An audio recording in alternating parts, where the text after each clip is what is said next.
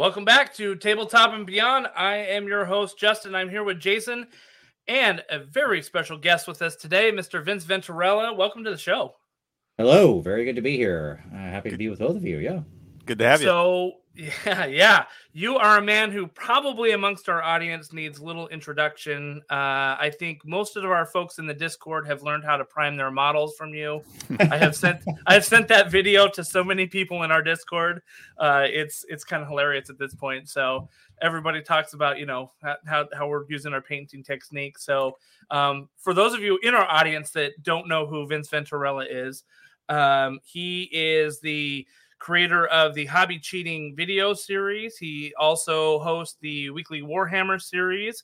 He is a master miniature painter that teaches all over the country um, at many of the different cons and um, other other places as well. And uh, I, I don't know what don't you do, Vince? What don't you do? Well, and also, I mean, relevant to this one, I write books with Uncle Adam right. from Tabletop Minions. Uh, so, and, and you know, that's obviously going to be pertinent to the conversation. But you're right uh, idle hands are the devil's plaything. So you know you gotta you gotta stay busy. And uh, I don't have kids, and I'm a, I don't sleep that much. So there we go. Lots of lots of time to fill. yeah, that's question. Vince, do you do you obviously play games because you wrote one that we're going to talk about today? So yes. Yeah, it's good to see that uh, it's you know not just the uh, hobbying side of the industry too, but also uh, you know playing the games and throwing dice on the table. So we'll talk about that today. Excited to get into that. Hundred percent. I mean, I've I've been a gamer for my entire life, long before it was cool. It's become very trendy to be nerdy now, but uh, like many, I, I my nerdiness goes far back uh, to long before it was the the the cool thing to do. It didn't it didn't get you in with the cool kids. Yeah, uh, and I can talk about all that later on. But yes, yes, very much so. Yeah, OG I think cool you, kid. you could say that you know that my gaming goes back as far as when I had to actually hide my source books from my parents because they thought I was, sure. you know, it'll satanic panic, deeper things. Yeah, yeah, sure. Uh, my my gaming only goes back to uh, after I got married and I really got into it. My wife said, "You have been hiding this inner nerdiness from me," and I was sold a false bill of sale. Oh boy! You know? so, I said, "Ah, well, you get what you get now." So, um, but also, I wanted to say, Vince, congratulations, 400 hobby cheating videos recently. Um, that is that is an impressive feat. That is a lot of videos. It is, and of course, you know that's just the hobby cheating side of it. Of you know, obviously, mm-hmm. there's we've we've also done, uh, you know, Warhammer Weekly now every Wednesday. I haven't missed a Wednesday in nine years, so I, wow. I have some pride over that. Uh, you know, and I, I do have a schedule that requires me to travel often for work and stuff like that. So it's always planning around it and lots of things like that, and and uh, fun times. But I mean, I take it. It's just I take it seriously. I take having this channel seriously, and and I want to respect the people who are nice enough to to watch my stuff, to like my stuff, to share my stuff, to do everything like that. Um, it means the world to me. Every view, every person, every comment, every like is is incredible and still, uh, uh, you know, truly rewarding to me to this very day. Um, so I I feel like it's uh, the the uh, it, it comes from a place of love, is what I'll say. Like I love teaching, I love sharing information, all that kind of stuff, and so that's this is really the outlet. Um, when I was younger, I won't say how young because it's probably too old, but I watched Pump Up the Volume. You familiar with this movie? Nice. This Christian yes. Slater classic. Okay, very good. So I watched this. Absolutely, this is like this is an all timer for me. Okay, I watched that movie like a hundred times, and you know, he has this pirate radio station. And when I was young, I'd be like, this is it. This is what I want to do. I want to make a pirate radio station and talk hard, you know? and uh, I've, I've, I've probably softened some in my uh, need to get in sort of pick fights or, or touch sensitive, you know, issues. But uh, then they created YouTube, and I was like, oh, never mind. No more. Don't even watch anymore. We're good. We're all set. Even better now. So That's there awesome. you go. That's awesome. Well, uh, I, I am gonna give you a little bit of my fanboy moment here. I told you I was gonna do it before the show, but it was 2018. I was running a Shadow of the Demon Lord RPG campaign, and I wanted to start putting miniatures on the table. And as I was looking around miniatures, I said, "Well, none of these come painted. Like this is kind of weird." you know, because the ones I really liked were coming from Games Workshop that worked for that setting, right? And so I said, well, I got to learn how to paint. So um, I decided to take a class at the Nova Open, not play there. I'd never even played any of the war games that were being offered there, but I decided to take a painting class. And I think the very first one I took was Battle Damage, which is a hilarious first one to take, right? Battle, yeah, sure. Yeah, like jumping right into the inter- intermediate advanced techniques there, right? Um, yeah, yeah, that's very funny. Battle Damage from uh, from your, yours truly, right there, right, uh, Vince, and um, and uh, it was a, like an opening moment. Like I, I remember like rubbing my finger over the knee pad of that Marine after we painted it, thinking that there was going to be texture there, right, with the way that it looked, and it was just like, wow, this is great. But there was a moment in there where you're like, hey, everybody, I'm Vince Venturella. Maybe you know me from my hobby cheating video, and I was like, I, I have no idea who this guy is, you know. That's very funny. I just I signed up because there was like space in that one class, and I was just sure. excited to do anything painting. I spent the whole weekend taking classes just to you know because I was loving it, and it was just so funny because I'm like I have no idea who this guy is, and then like I go back, of course, and like look you up, and I'm like, oh my gosh, like look at all this stuff, you know. but it was pretty funny. So that was my I, that was my it. first experience with your class. That's why I always say you probably know me, but if you don't, and then I introduce myself, right? Because you never know. Like it's a con. People just sign up for classes, and it's not like I'm so. I mean, I have no delusions about my my pseudo fame in the miniature nerd space. Like I'm not George Clooney or something, right? Where if you're like, you don't know who George Clooney is, what's the matter with you? Or you know, whatever, pick your favorite celebrity, right? Like I'm not that. I'm just some guy you know, just some guy in a basement. That's all I am. It's nothing special. So I, I if I can teach and, and, make the class fun, then hopefully it doesn't matter who I am, right? Yeah. It just it just matters that the class is. Well, good. most of us are just dudes in a basement, anyways, just having a good right. time. So, yeah, yeah, totally. exactly, totally. So, but we are, um, you know, we're we're happy you're here. We're happy you are such a Renaissance man because we um, picked up your Majestic 13 game and we've been taking a look at it and we are excited to talk about it. So, but before we get to that, let's get to our uh, Geek Week. So, Jason, why don't you kick us off with Geek Week? Dude, I finally played Cities and Knights, Catan Cities and Knights. Like this is this is one of those games. I had a game night at a buddy's house this weekend, this is one of those games where like people are like Catan, right? Everybody, everybody's played Catan, right? Like I've played it. So it's the game, life. the game of our generation, the greatest yeah. game of our generation. That's what the truck at Gen Con says. I have right. That's right. I, I played it one time in my life because every time you go to a board game night, everyone brings all their board games. They're like, hey, there's Catan. Hey, let's play Catan. I'm like, yeah, yeah, we've all played Catan. Let's play a different game. And so sure. I like never got it on the table. Well, finally, it, uh, this this time uh, a couple people didn't show up and it was just three of us.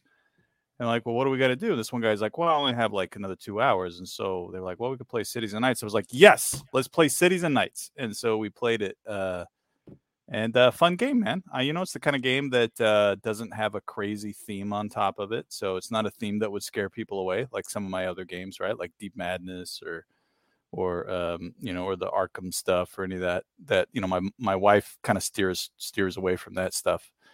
But uh, uh, I I'm just glad that I finally got to put that thing on the table. And the Cities and Knights expansion, I've heard a lot of good stuff about, um, and uh, you know, I enjoyed it. I I would say I can't really judge it relative to the other expansions because I obviously haven't played the game much, but but fun time. Have you played Cities and Knights, Justin?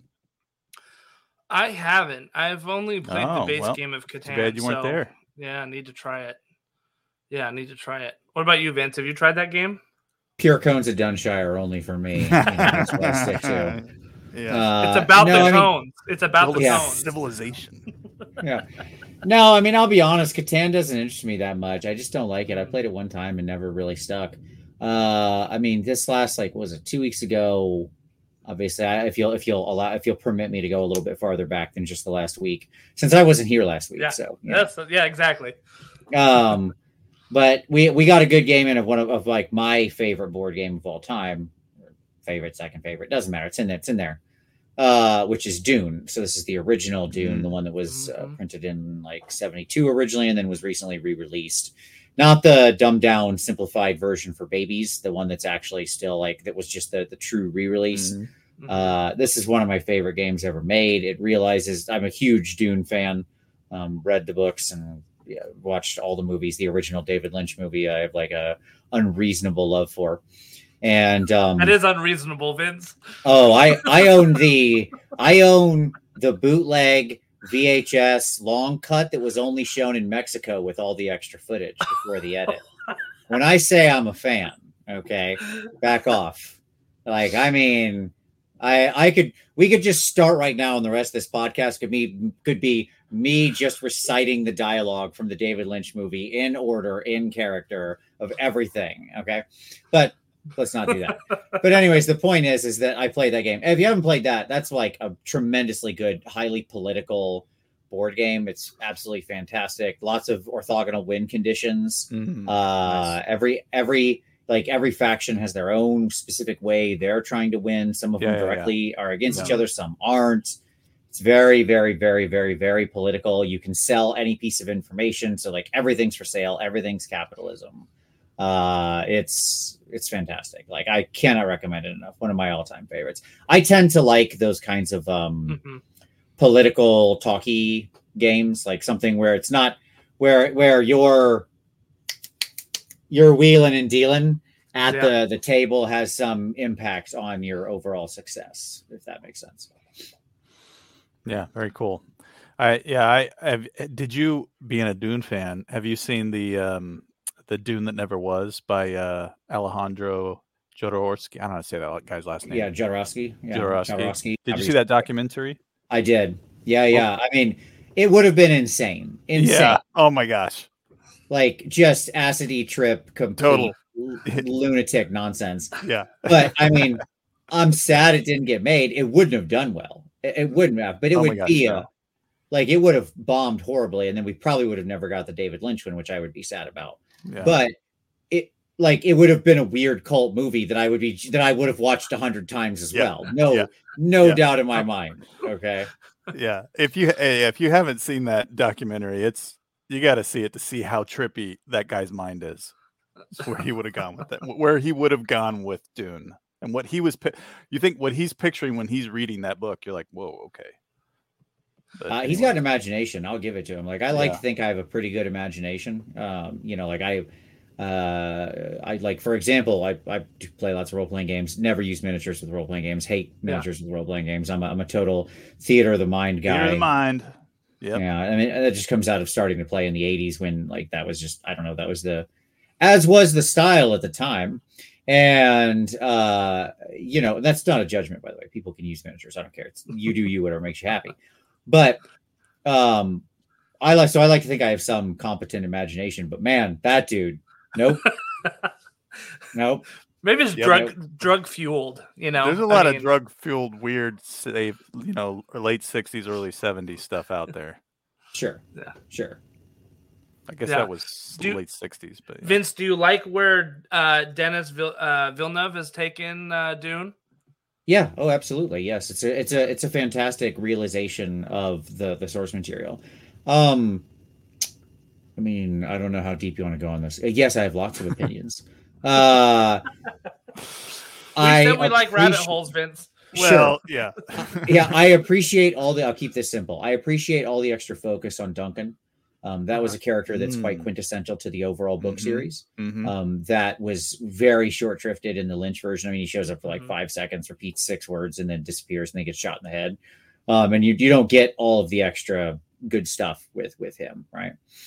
Um, so I was happy to see him ta have have a have a much larger role. Um, I was sad to see the role of Doctor Yueh diminish so much because I do like Doctor Yueh as a character and, and think he's really interesting and compelling.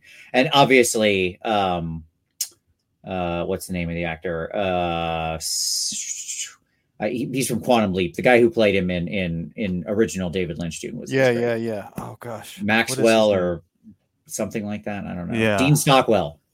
Okay. There it is. Dean Stockwell. I got there. Yes, people yelling at your screen and your phone. I got there. Just wait. Slippy, Okay. slappy, Samsonite. I was That's on the brief. so close. Yeah. Exactly. Yeah. Whoa, no, whoa. it, it's been great. Uh, one of my favorite spin-offs of that is the um, Elmo um, with the uh, with the sister scene. Oh yeah. I don't know if you saw that clip. I You know? of course I did. Yes, I am also a huge Muppet nerd. All right, like that's another. I have all of the seasons of the Muppets uh, on DVD. I refuse to let those go. I have all of them included. I've watched the commentary tracks for all the seasons that had commentary. Uh, big Muppet fan. Uh, I wrote uh, like a four, like was it maybe four or ten pages as a joke. Might may I tell a quick story? Maybe maybe Absolutely. follow this rabbit This hole. is I'm sucked in now. okay, so I We're gonna retitle this episode "Ramblings with Vince." yeah, sure, sure. This is, this is uh, you're getting me going, so here we go. So, Mr. Mephisto, he's a friend of mine, and he does this annual stream for for mental health charity. Okay, so he he streams for like 24 or 36 hours straight, Mhm. like on Mhm. Twitch. Yeah, constantly. He's just there the whole time, and he Yeah, has yeah, yeah. guests rotate in every hour. So every there's like different hour blocks or two hour blocks or something. I don't remember how long it is, but basically guests in and out from different channels and friends and stuff like that. So I had a block and talked with them and hung out for a couple hours, and then I, I the the rerolling ones guys, another AOS channel, were in after me. So they came on, and then I was listening to their their hour because I had just uh, you know gotten off, so I was listening to them talk, and they were telling a story about how they had ordered some like plastic uh, condition markers for a game, yeah, like plus one to hit Yeah. or stunned Sure. or Yeah, whatever. yeah, You know, this is what it was supposed to be. They ordered them, and when they got the the bag, it just got a bag of plastic tokens that said like Muppets Evolved. that was it. It wasn't what they ordered. It was just a giant bag of plastic tokens that said Muppets Evolved. Wow, wonder what that was for. And so they're discussing that and and then they were like what what game would this have been for? And so I was there and I was like, "Hey, if you guys get up to this amount of donation in this hour, I'll write a game, right? For Ah. Muppets Evolved and we'll play it on stream." And they did get to that donation level. So I wrote like obviously I didn't publish this because I don't want to get sued by Disney, but just like for funsies, I wrote a 10 or 12 page game, role playing game about uh Muppets in the post apocalypse. Uh like That's the as as they called it, the handed ones had uh had died in some form of apocalypse, and now only those of the only the children of the fluff still roamed the the the desert wasteland. So it's like Wow. Mad Max meets the Muppets. Wow. okay. And uh, all of the original Muppets had become like gang leaders and legends, you know, scattered across the country, you know. So they, they had control of different parts of it. Like, uh, you know, you had, um, uh, you, you had just like different, all, all the different like individual Muppets being sort of dividing up the country and taking over. And so Hmm. you, you know, the rest of the Muppets had to find their way in this space. So yeah, there you go. I feel like Cookie Monster would definitely be like based in Chicago somewhere, right? That makes Like, sense. Sure.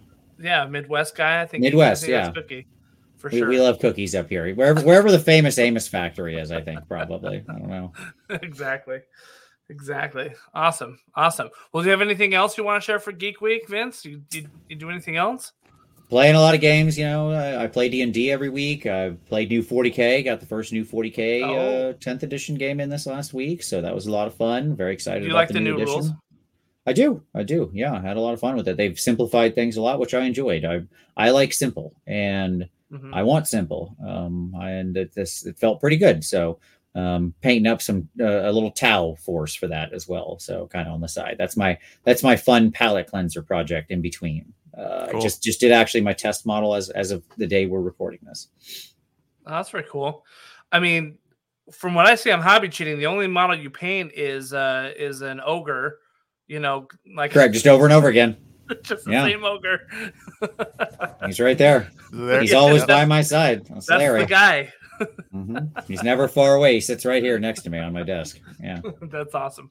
That's awesome. Yeah, I'm I'm curious about uh 40k 10th. I kind of got into it when 9th came around and I realized it's it's it's too complicated for my smooth brain. I'll stick with AOS and you know, and the and the 40k universe, I mean the lore sucked me in still, so we play kill team and um Sure. you know, it's a little bit easier on my dad's schedule as well. So Ma- you totally know, understandable. yeah. Yeah. I mean, we decided we're going to play pretty cash. Just use the indexes, play a thousand points when we play. You know, keep Mhm. it keep it simple, Yeah. um, and it's fine. We're we're we're we're pretty pretty I don't actually drink, but we're pretty beer and pretzels, like if, if that makes Yeah. sense. So Yeah, very good. Very good. Well, my geek week consisted of me playing a lot of Diablo 4 with my daughter. Um, she's 16, so we've been doing couch co-op and um, just before Diablo 4 came out, we were uh, running, you know, the the final D3 season that they had, and we kind of leveled up our characters. And so, as soon as Diablo 4 came out, she was super, super into getting getting going. So she's been playing a rogue class, and I've been playing a barbarian class, and we've been exploring the wilds of of uh, the world of Diablo. So it's been it's been a lot of fun. Barbro classic, classic Fafhrd and the Gray Mouser combination. Always Right. uh, always a powerhouse combo. Yeah, hundred percent. That's great. Yeah, she she gets mad at me though because I die a lot, and I'm like, "Well, what do you expect? Like, I'm in the middle of all of it." And she's just like shooting from far away, you know. sure. So It's pretty funny because we'll I'll jump in on a I'll jump in a game remotely and I can hear her sitting on the couch next to you through your mark saying father, father, father. Like, oh, somebody's driving that co-op experience. Yeah, exactly. So, but we're having a great time. This is uh, it's it's a lot of fun. Unfortunately, my painting has suffered because of it, you know, and uh, Uh, that's why I that I put would- video games down. You can't paint like video games are the destruction of time. But my last Diablo was Diablo two when we were running, Oh, you know, hardcore that kind of stuff. uh, So Yeah. that's that's been many years Yep. now. yeah, it's all it's all good. We we we have a good time with it, and I figure if I'm playing with my daughter, it's not. uh you know, it, it's not me just mindlessly sitting on the couch and uh, you know. Oh, it's good. No, that's- for sure. Perfectly For sure. justified. It's a good bonding Yeah. experience. Legitimately, those those are good memories. Yes, that is a good use of your time. definitely, definitely. So yeah, sounds like a pretty good geek week all around. Um, let's uh let's talk about our main topic, which is the majestic 13. So I had a, a background that I wanted to put up there that said I want to believe, but it wasn't fitting well, so it's very good. Vince, this is kind of apropos for our time right now. I don't know if you watched the news yeah. lately, but you guys released the game, I think, within days of a U.S. military official uh, whistleblower that sounds that, that may be the most legit whistleblower in the history of UFO whistleblowers Yep. to step forward and talk about secret UFO programs that the US government has been doing for years now. So before we get into your game, we have to we have to ask the question, Vince, do you believe? Do I believe there's aliens? Yes. Yeah, of course there's aliens. Like, yes, of course there's life elsewhere in the universe. Like, Right. uh, like yes. I mean, obviously, the universe is so impossibly large. Like, Yeah. it's it is wild. Like, our our our piddly little human brains can't even comprehend like how big the universe is. Right? Like, uh, like it, would- it's it's it's uh life could be rare life could be common i don't know it could still be very hard to find we exist in, in a very short little span of time like the hundred plus years we've been actually looking to the skies with any kind of like reasonable ability to detect what's out there um, is, is nothing that's a blip on the 16 billion year history of the the cosmos right so Then do you believe in Um, UFOs here Yes. on our planet? i mean i'm open to it I, honest, my honest answer is i don't know Hmm. like Okay. I don't. I, I'm not going to say like uh, I definitely think it's all nonsense, or I definitely think it's it's real. I mean, I know I believe that the government said we, you know, we we see stuff and we don't know what it is. yeah, sure. like, do I believe in unidentified flying objects? That definition, yes, because the like military senior officials Sure, and, and yeah, tons of other yeah. sources have said like, yeah, that's all real. We don't know what those are, you know, but like that could be time travelers or dimensional travel or knows? space aliens. Yeah, You know, I mean, like, yeah. But let's not jump to conclusions here. It could be everything we covered on In Search of with Leonard Nimoy, right? Like, it right. does- doesn't have to necessarily be aliens. Um, but yeah, yeah, I believe that that the universe is a big thing, and we only we we know very little of it. So I, I try to keep an open mind on all that. But it's I I've always been fascinated by alien mysteries, Yeah. right? Um, like I, I mentioned the Leonard Nimoy thing, but that's very real. Like I grew up watching In Search of with Leonard Nimoy, and I just thought that was like the coolest show. And then Unsolved Mysteries and X Files, and uh, you know, all the way through to Ancient Aliens and everything else today, right? Like I love all that stuff. I like I could we could do a whole pod. I could write a whole thing, or we could go do a whole podcast on the Money Pit up in uh up in in uh, Nova Scotia or whatever. I don't know if you're familiar uh-huh. with this particular little piece of lore, but love all these little weird things and places in the world. It's fascinating. So it's funny you mentioned unsolved mysteries because that is like my guilty pleasure. You say you've watched Dune like a million times. I yeah, watch sure. unsolved mysteries all the time, and my wife always says, "Fold your laundry. You got to fold your laundry." That's the show that comes on when I'm folding laundry. And the thing ah. that I take away from that show is that I really believe that amnesia was going to be a real problem for us when we grew up. yeah, it's the quicksand paradigm, right? Every cartoon, exactly. people are sinking in quicksand and getting hit by anvils. Then you become an adult, and it's just not as common. Yeah, yeah, amnesia everywhere in uh, in, unsolved mysteries. Yeah, I, I love it. I'm just like, this is so crazy, you know. And the reenactors were like my favorite part of it too, you know. So, yeah. Anyway, but um, that was that was a little side tangent, but um, yeah. So I grew up in Nevada that's where uh, my stomping grounds were. And my father was the hunter education coordinator for the state of Nevada. So if you wanted a hunting license, you had to take a you know a, a class sure. to get trained sure. and stuff like that. And he was the coordinator for all of those teachers. Right, he worked for the state of Nevada, um, making sure that everybody got their materials and all that stuff. Well, one of his instructors was a guy named Don Kaminsky, and he was the head of security of Area 51. Sure. And out there just outside of Tonopah, Nevada.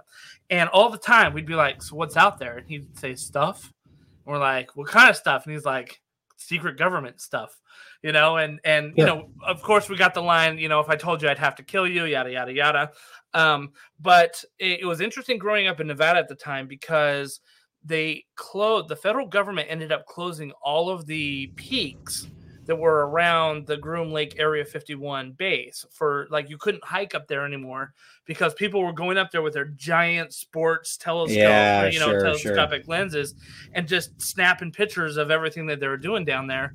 And um, of course, no alien crash was caught on those cameras before they closed sure. the peaks but afterwards they were flying everywhere of course you know um, turns out they were you know doing test flights for the b2 bomber at the time you know, sure. and and of course to everybody like th- that was a super unidentified flying mm-hmm. object yeah. because nobody had seen something you know in the in the stealth fighter as well like nobody had seen anything like that so um it's just it's just kind of funny because i agree with you i think that there are lots of ufos that you that we don't know what they are but doesn't have to mean they're extraterrestrial right so yeah yeah should should i lay down what exact why we're talking about aliens so much yes first? absolutely this okay. is the time. All right. So obviously, this is the Majestic 13. It's the newest game from Uncle Adam and myself from uh, mm-hmm. Snarling Badger Studios. It is a uh, covert, uh, asy- uh, asymmetrical skirmish war game, solo co-op and versus modes where you uh, lead a, t- a team of sort of uh, brave defenders of the earth. Uh, so you've got uh, a five-member, you know, sort of military adjacent squad, highly trained special force that's going out and hunting down alien monsters that are seeking to uh, sow chaos. Uh, it uses sort of a programmatic mission generation system. The uh, aliens all run on AI. There are different types of aliens, they all have their own AI. Uh, and then every so often, uh, a story mission will interject itself based on your sort of team rating as you progress through your campaign. And the uh, the the members of Force, which is the the name that's been assigned to the sort of alien intelligence behind this uh, by the governments uh, will will sort of attack you, ambush you, mm. attack you in your base, and so on and so forth. Um, so yeah, full you know like it's got everything you would expect. You design your uh, design and build out your team, choose your faction, which provides different bonuses. Pick your equipment. Um, you get to there's a base building element to it. Um, so for people who maybe have like an XCOM background or stuff like that, it kind of can mm-hmm. scratch that itch. As I mentioned, there's a full campaign mode to it. And it's 30 different monsters in the books, all with their sort of own unique actions. They all play very differently. So each one sort of represents a, a different challenge you're going to run into over the course of a campaign. So there you go. There's the there's the back That's of the, the top line. Yeah. yeah. Very cool. So um you t- you hit on a couple of things that I think that we want to talk about first, which is like we're we're the inspiration that you pulled from this XCOM you know X Files, I guess. Like um, where where are you're pulling from a, a, lot of this. Yeah, everything is really a short answer. Now, I'll, I'll, I'll be honest. There's not like I'm glad that that people that, like a lot of people said it scratches the XCOM vibe. Mm-hmm. I'm glad to hear that because I don't know anything about XCOM other than what I've awesome. absorbed in like the zeitgeist from just it being a mm. popular game. Mm. Yeah. Um, it's just not a video game I ever played. Mm-hmm. Um, never have have zero experience with that game.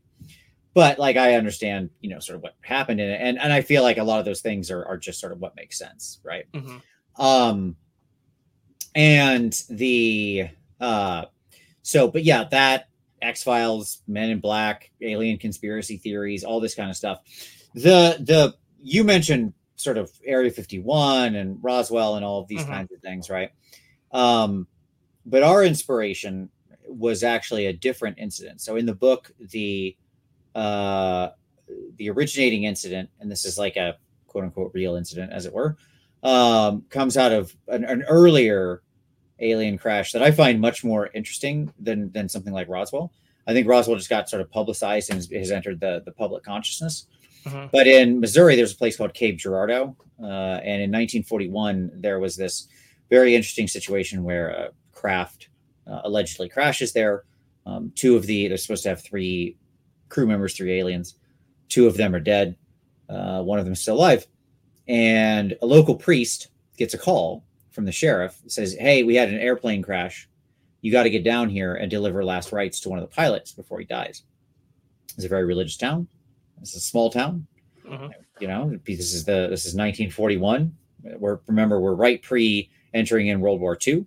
There's a lot of fear and trepidation of what's happening. You know, is this like some some German, you know, operation or something like that, right? So the priest goes down there and he sees it's a crashed alien spaceship. And the sheriff and the other deputies are around and they're like they they're holding up the alien and like you know sort of taking pictures or like simple pictures of what they could at the time. And uh he walks up to the alien that's still alive and you know performs the last like like Christian last rites over this thing, and then allegedly it passes away, and the government shows up and kind of hushes up the whole thing.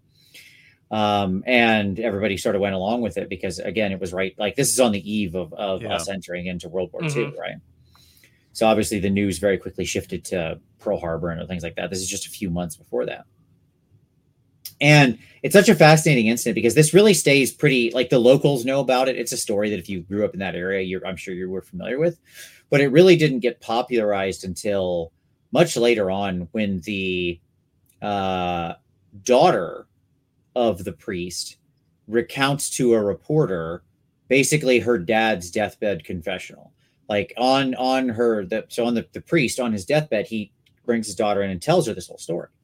Because he had been sworn to secrecy at the scene and he hadn't he hadn't done it. He was a you know, sort of uh you know like he man of his word as it were. Yeah. And but he on his deathbed, he tells her the whole story. She writes it all down, contacts a reporter not too much longer, and and, and puts together this whole story. And you can read the whole book. It's fascinating. I just thought it was such an interesting place to start the story because in in our imaginary world, in in you know again because this isn't like built off of anything real.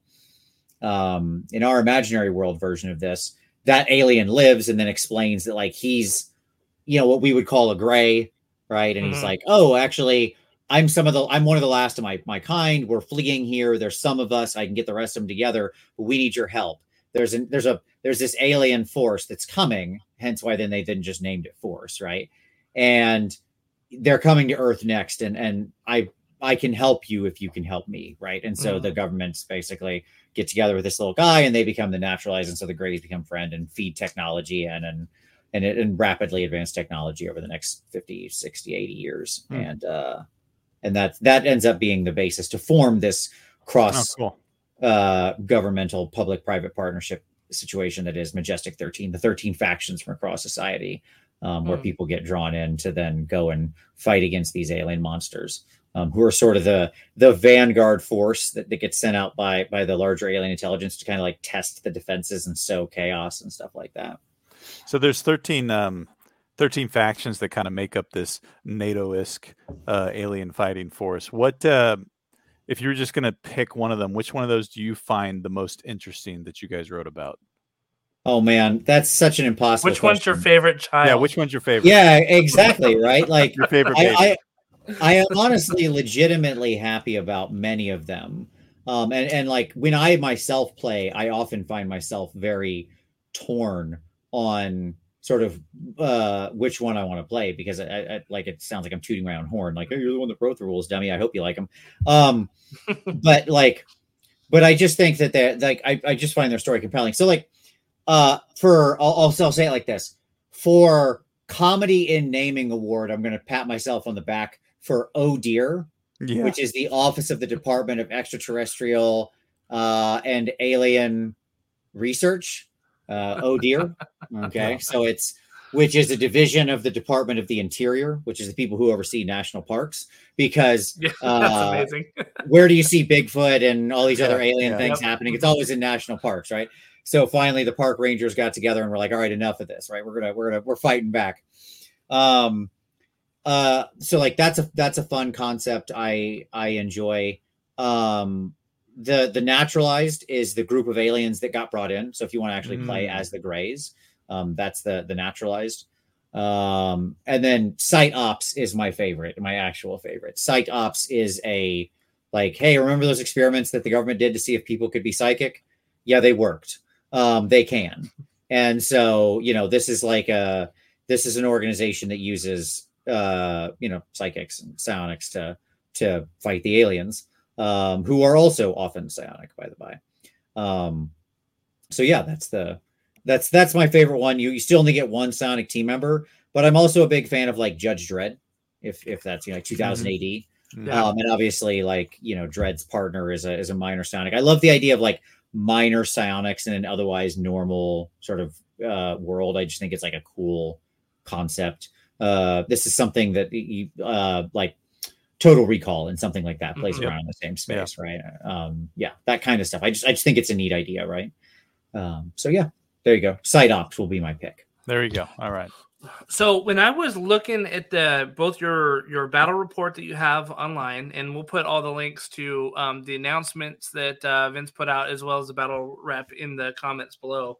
But um, when I was looking at the battle rep, I got some real strong Frostgrave vibes from it, more so than XCOM, um, just because of the factions that you have and that you basically um, you know you you kind of put it together and then you, you you're you're going out and the way that the roles work, the way that the you know the the activations worked and stuff like that. It really felt a, a lot like Frostgrave.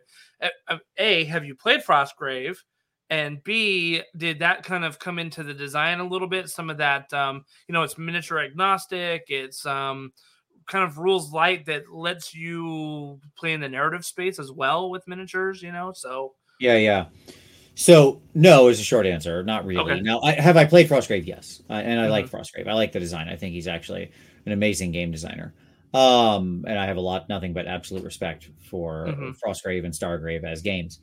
I purposely try not to ever draw on you know anything in particular. Like Mhm.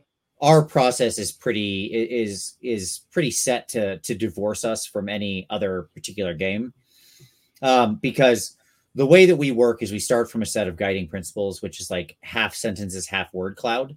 But we write down five or six sentences wherein we're like, this is the these are the core conceits of the game. So like asymmetrical was was one of the things, right? And uh like focus on ranged combat. The a- alien should be far more deadly than any individual person.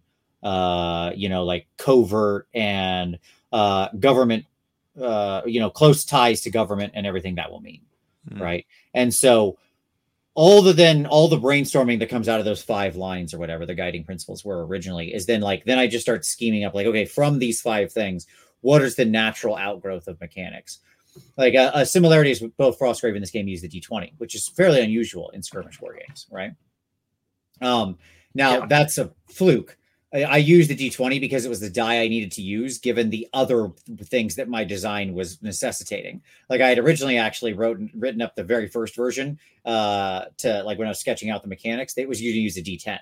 But then Mhm. that ended up just not working mathematically. And so it moved up to a D20. So again, stuff like that, it ends up being I'm I'm happy for the for the analogy. I'd love to think I can Mhm. I can create a game that's as good as Frostgrave, um, which is just a tremendously fantastic game. So So, um, based on what you just described to us, kind of sounds like you start from kind of some sounding bites and then you you form it as you go. Now that you now that it's out, the book's there. You guys have spent you know a year or so kind of refining it. What would you say is a game mechanic in here that makes it feel different than others? Bureaucracy. So yeah. again, and that grows straight out mm-hmm. of the of those original guiding principles because that's that fifth thing I mentioned, like government close close ties to government and everything that means. Because you've got 13 jockeying organizations and lots of different teams all within those individual mm-hmm. factions, mm-hmm. right? Um, and and you've got ties with government. If you've ever worked with the government, you know that bureaucracy and red tape is like just part and parcel of the gig, right? And you're talking to two guys who work in DC right now, so yeah. yes, yeah, yeah, exactly absolutely so. no. and, and, and that's just it. It's not always bad. It's just it's necessity, right? Because it's just it mm-hmm. has to be there sometimes to to manage the volume, right? Mm-hmm. And so the bureaucracy was such an integral part to the game in the way that it, it, it rears its head in multiple points throughout the the gameplay. Um, when you're initially going on your mission, you make a bureaucracy roll to see if you got bad information, right? Like mm-hmm. what's different about the mission than what you were told. Like, oh, on the telephone game of the mission briefing, as it passed from like analyst to analyst to analyst to you, right? What eventually got changed. So the monster could be stronger or weaker, or the situation could be different, the terrain could be different yeah. than what your your advanced intel says and all of that, right? And then at the same time, when you then are done with the mission and successful in campaign mode, and you're now trying to like requisition new gear and upgrades and stuff like that, you've got to make a bureaucracy roll to see like if you can get the thing you requested or if your request just kind of fizzled out. Yeah. yeah, just disappears off into the ether, right? That yeah uh, sits in somebody's inbox, never to be answered again. It's on so, Edna's table. Right, exactly. So, so that kind of stuff to me is really critical because it makes you feel like you're you're actually playing. I, I like mechanics that bring the narrative to life. Mm-hmm. Mm-hmm. right? When you can get that sort of um, that sort of synergy between uh, the overall story you're trying to tell and then how the mechanics express that narrative. Because I, I, a lot of people see those two things as completely separate. They'll be like, "Oh, I only like, I, you know, I care about the fluff and the story of the thing." Like, right? Like, I'm really into like 40k is a great example of this, where people are like, "I love the lore," or "I care about mm-hmm. the game," and it's like, well, no, I mean the the things are they feed each other, right? Like you read about the big awesome gun and then you play a mini. If it has that gun, it better be a big awesome gun, right? Like that's right. that's a cool thing, you know. Um uh, like Genestealer cultist little like secret covert markers they would place around and stuff like that, where they could just like pop up and get people in crossfires and be hidden and stuff. That's that's emergent narrative, right? So I love that mm-hmm. kind of mm-hmm. stuff. Mm-hmm. Mm-hmm. Yeah. What do you? Yeah. Um, go, ahead, go ahead Justin. No, I, no, you're right. I have a question about the aliens. So you, you know, Ready? I think bureaucracy I thought was really cool because it tied into the theme, especially mm-hmm. of you know a decentralized organization from 13 different factions. Of course, you're going to have telephone game problems, right? As right. intel shared between them. Um, but with the aliens, where it's kind of like this alien force, you know, this force that has come and is uh, hitting the world. There's a there are several different types of aliens and and how those play together. So, what are, you know, I asked kind of about the factions. Maybe I'll ask the same question with the aliens. What were a couple of the aliens you thought were the most interesting or unique that tied into the theme? Yeah, sure, absolutely. So there are broadly there are three different types of well there are really four, but there are there are three different types of, of aliens. Okay, so monstrosities who want to get in melee and just mm-hmm. like rip you apart and and eat your tasty insides um, ravagers who are like ranged hunters who want to like be very careful and methodical in how they kill you.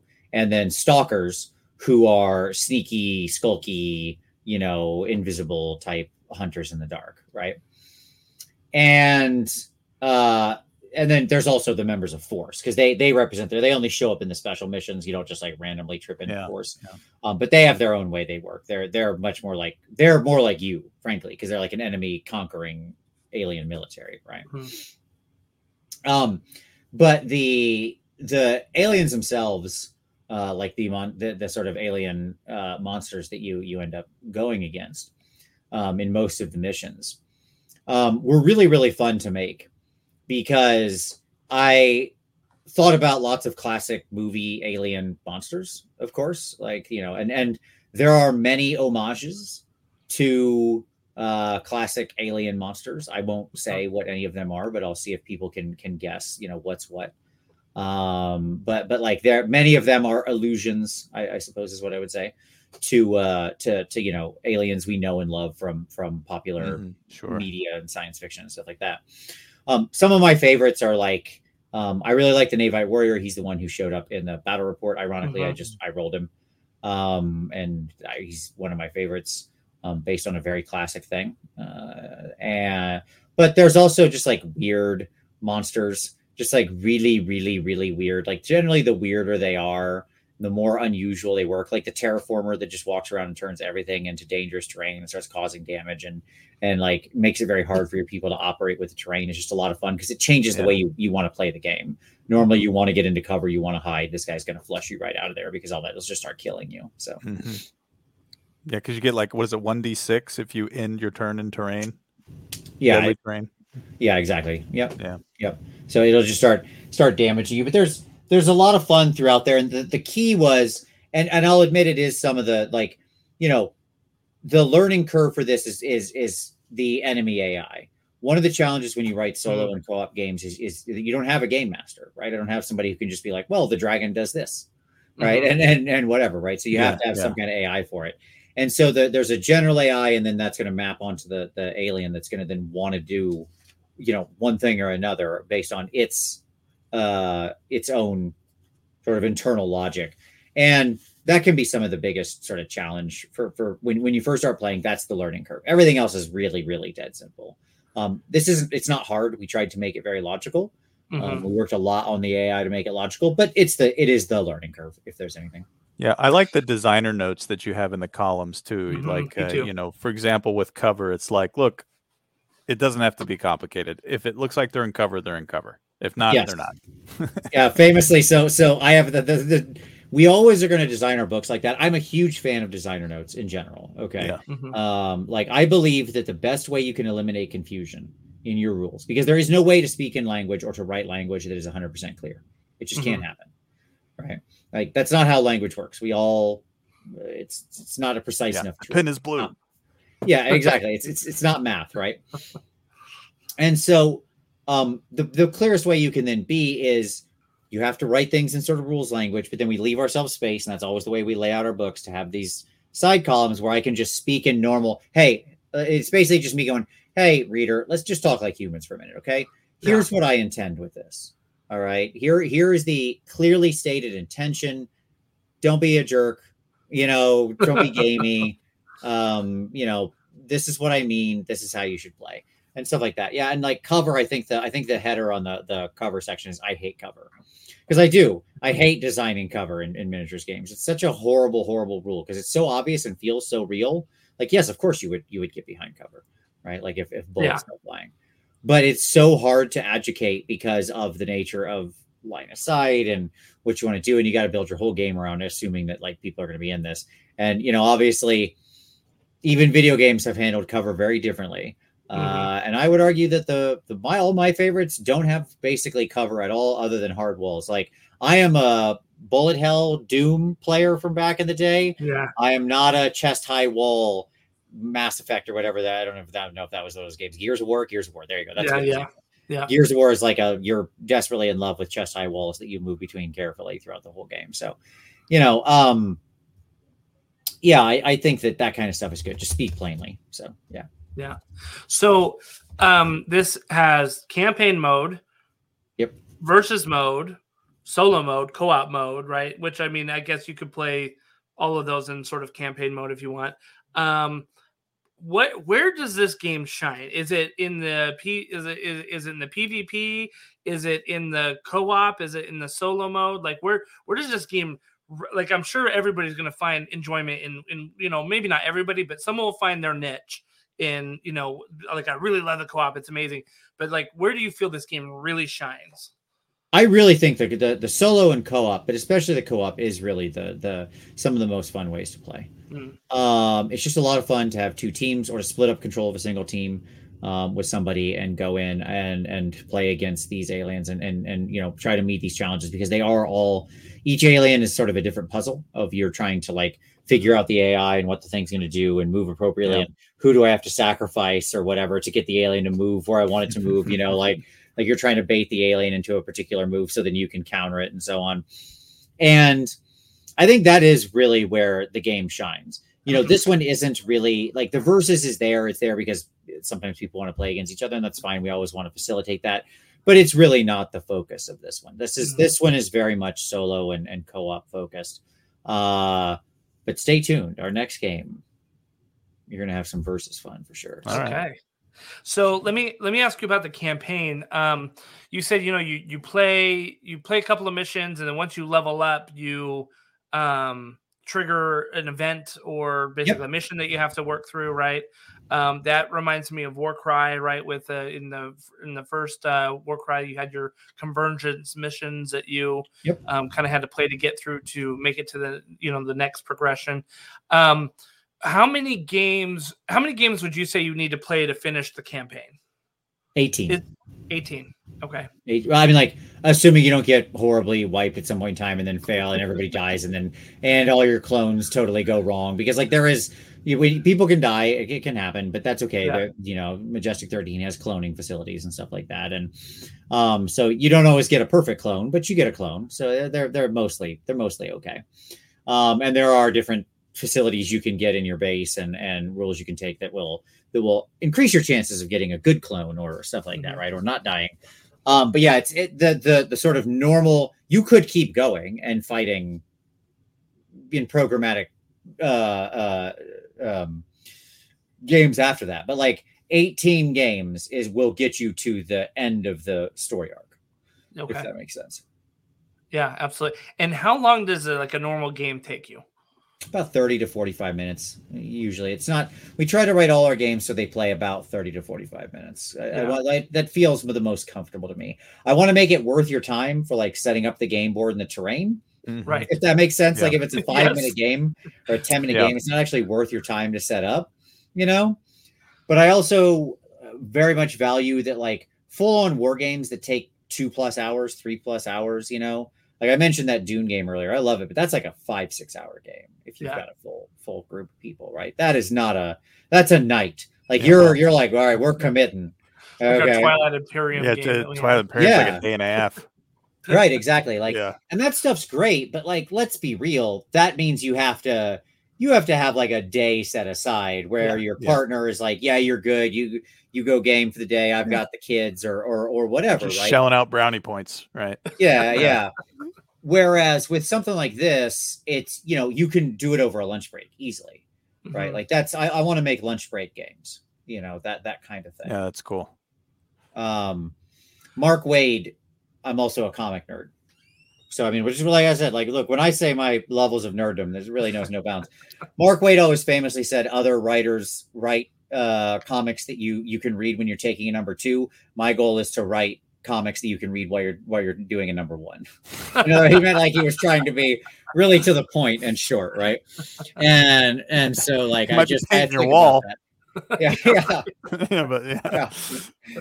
uh so but like but i but i appreciate that like his you know that that like i want things to be uh worth it but but have brevity if that makes Mhm. sense Yeah, yeah, yeah. so um it's funny you say 30 to 45 minutes that means if jason and i play it the first time it's going to take us like three hours Yeah, like three hours. yeah. your first game may take a little bit longer to be Yeah. fair but yes that's you know I, I i we obviously we did a lot of play testing as we always do for for the launch Sure. and yeah the, our, our Sure. average time was usually 30 to 45 minutes once we know the rules Cool. so a funny story the first time so this is 20 what is it christmas 2018 maybe yeah 2018 it was Yeah, christmas probably. 2018 Yeah. we got aos models because i had gone to nova open and i had painted the models and i'm like okay well now we got to play these right sure and so we played um like i think we had two 800 point armies or 500 no, dude, it point was, armies it was maybe 500 points. Yeah. 500 wasn't points even- it took us three hours to play Three and a half four hours. hours to play. Well, it was funny because our first turn, we're like, okay, all right, um, this guy moves forward. Okay, he's gonna attack, and we're like, okay, how do you attack? how do you attack Sure, yeah, yeah. And so we're like, how do you attack? Yeah. But yeah, you know, once you learn know by the rules- doing yeah absolutely Yeah. yeah so it was it was pretty funny because we we always laugh about how it took us you know the same amount of time to play a 500 point game as we were playing in tournaments later, you know? So playing 1,000, 1,500 point games later. Yeah. Yeah. Yeah. Yeah. So. That's, that's always the way it is. With always. Any game, right? Yeah. Yeah. yeah. But, um, but I mean, for me though, looking over these rules, one of the things that, you know, I mean, we have our weekly war, uh, war cry segment that we do or not weekly, sorry, monthly, our monthly yeah. war cry uh, segment that we do, right? So we're um, and you know we I, we help run tournaments for Warcry and all that kind of stuff. We play Kill Team, we play Frostgrave, we do this. So I'm used to now like being able to digest um, skirmish game rules pretty quickly. And yeah. one of the things that I loved about your book, and I'm actually going to pull it up on the on the screen here, is that we can kind of show. Um, it's um by the way, Majestic 13, I think, is an amazing call to the Majestic 12 document.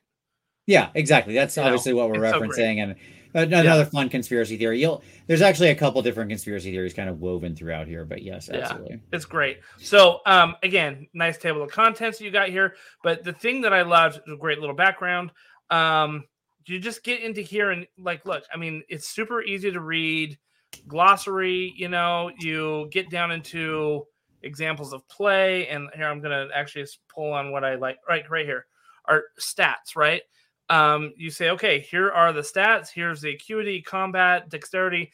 Like it's really easy to digest. Like I could, I, I was kind of like scrolling through this when I first got it, just to be like, okay, what am I dealing with here, right? Like I just want to kind of um, just get a broad sense of what this is, and I'm like, okay, got it, okay, got it, okay, got it, right? Like I was finding myself not having to dig that much deeper because it was very clear it was it wasn't too complicated it was simple and easy to digest and i think that um, a new skirmish gamer could pick up this game and be playing within 30 minutes you know i really do. That's wonderful to hear and, and it really is always our goal like we want to be new player friendly. Adam and i both have a passion for you know bringing new people into the hobby. I think it's critical to all of us that we we keep bringing in new people and and whether that means bringing somebody over from an existing larger war game who's like hey, you know what? I'm i'm i don't feel like painting another 2000 points or something. I want i want to have fun and just paint up a, a war band or, or, try some different systems. Or whether that means it's someone's very first time you know dabbling in the space. Mm-hmm.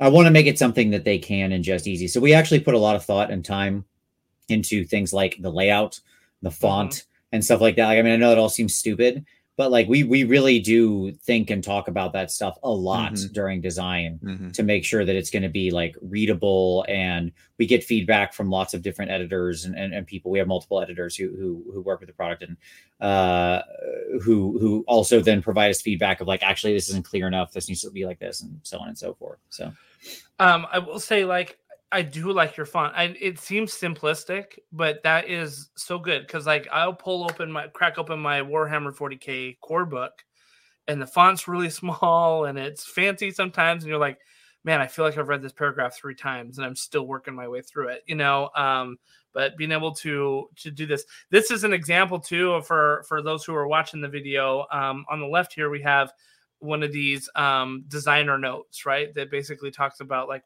this is why is defense different, and um, you know, so it's obviously calling out to to defense and and and why it's different than the other scores. And so, I mean, this is how this whole book is, though. Is like you you get into it and you see these little designer notes on the side that really really help clarify things. Again, easy to read, easy to find things. I don't um one of the things Jason and I talk about all the time how um, RPG rule books, when you uh, go through them, you're like, why isn't the thing that we need to find where it should be? Like it's always right. hidden in another mm-hmm. section somewhere else, you mm-hmm. know, and and it's it's just like sometimes they're hiding elsewhere. I didn't find that same um, issue with this with this book, right? Like I the the stats and combat stuff they were all in the combat section which is where it needed to be you know and and right. um like it just uh it was it was simple and easy to use and i think that that serves it well as a nice skirmish game for sure. That's fantastic to hear and and, and very rewarding because again it's it's a, it's a major focus. So i'm very glad to hear that.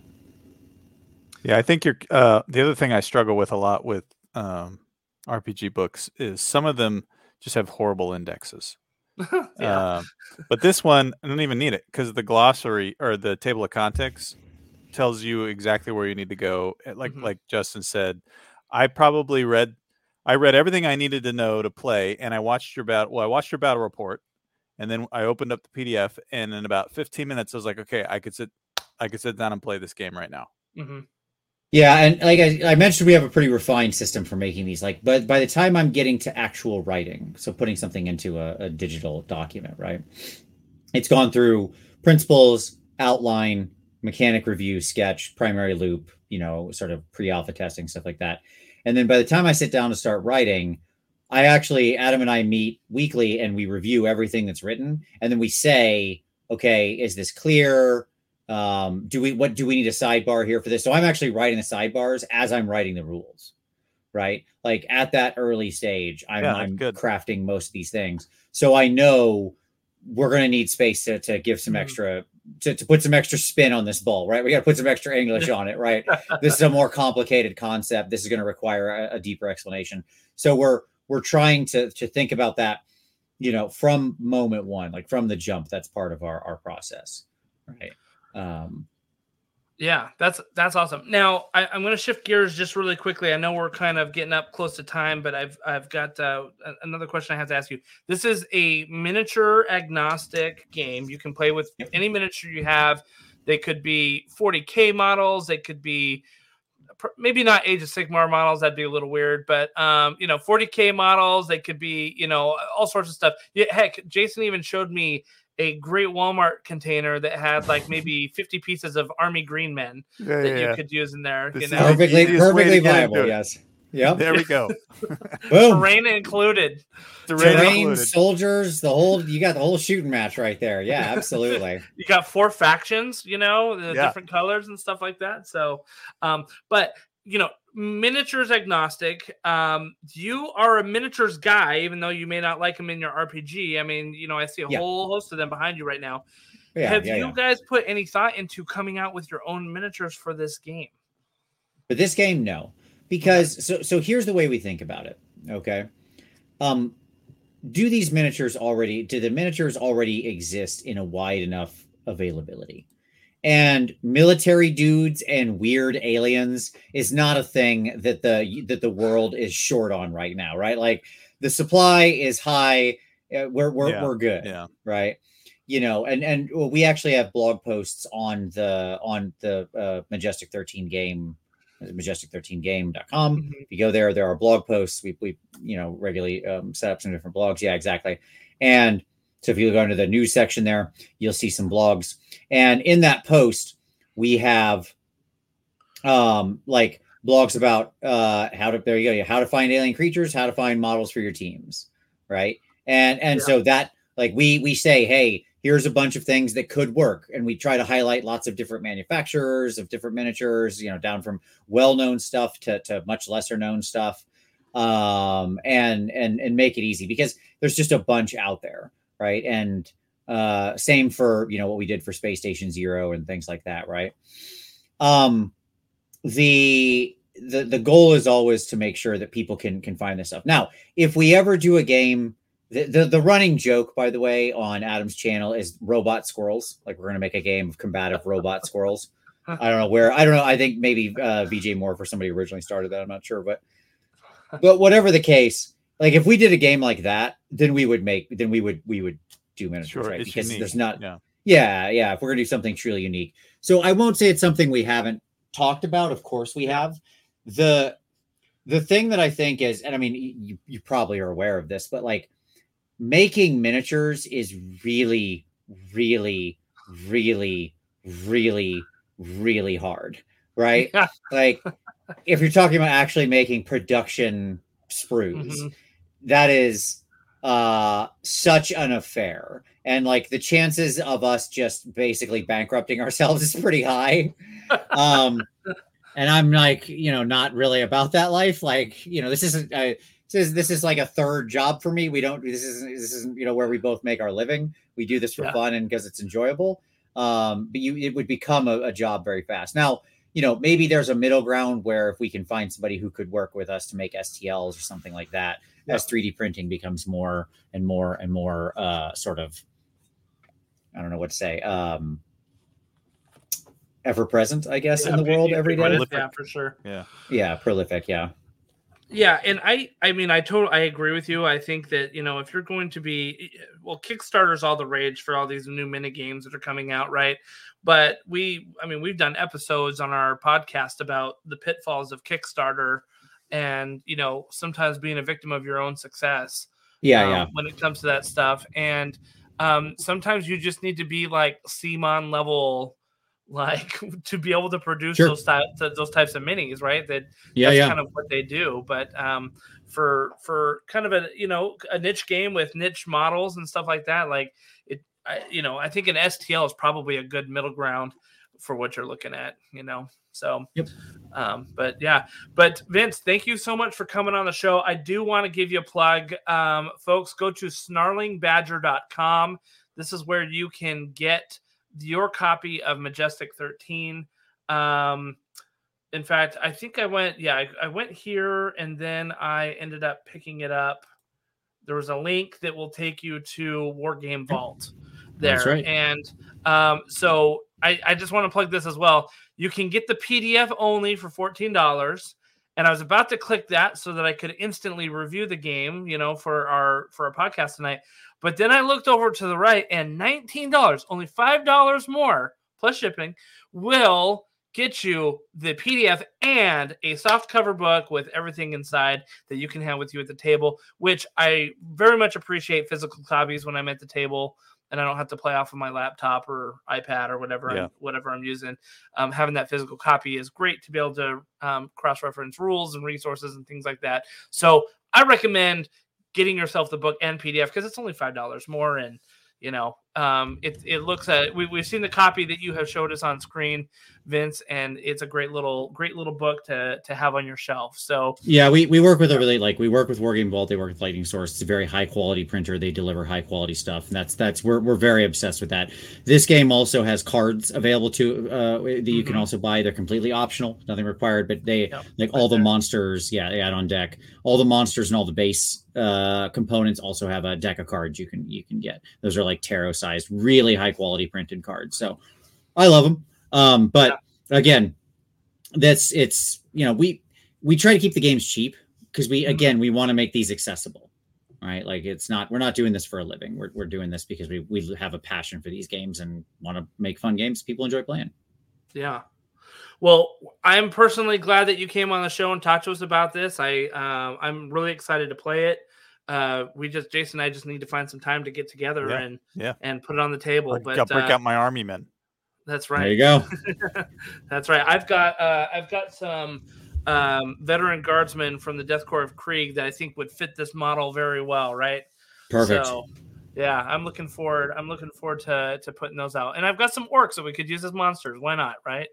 There you Perfect. go. So, yeah, all right. Cool. But uh, yeah, Vince, thank you so much for uh, coming on. Do you have any parting thoughts that you would like to give our audience before we before we close down? No, check out the site, check out the game. I've got battle reports on my channel on YouTube. Adam also has information on it on his channel on Tabletop Minions. My channel is just under Vincent Venturella. Um, you can follow me on Twitter at Warhammer Weekly um, that'll you know sort of if you want to I, I, share pictures of miniatures and whenever we're doing videos and and stuff information about the games and we're working on all those kinds of things. But i just want to thank you both for having me on. It was absolute pleasure. Lots of fun yeah. to just sit here and nerd out with both of you. Yeah. We yeah, love it. this is yeah this is why we do the show just to nerd out. So it's good times. So thank you so much again, and uh, everybody who's interested, check out the links uh, in the description below. It'll take you everywhere that Vince was talking about. So thank you so much, and uh, we'll see you all at the tables. Have a good night. See ya.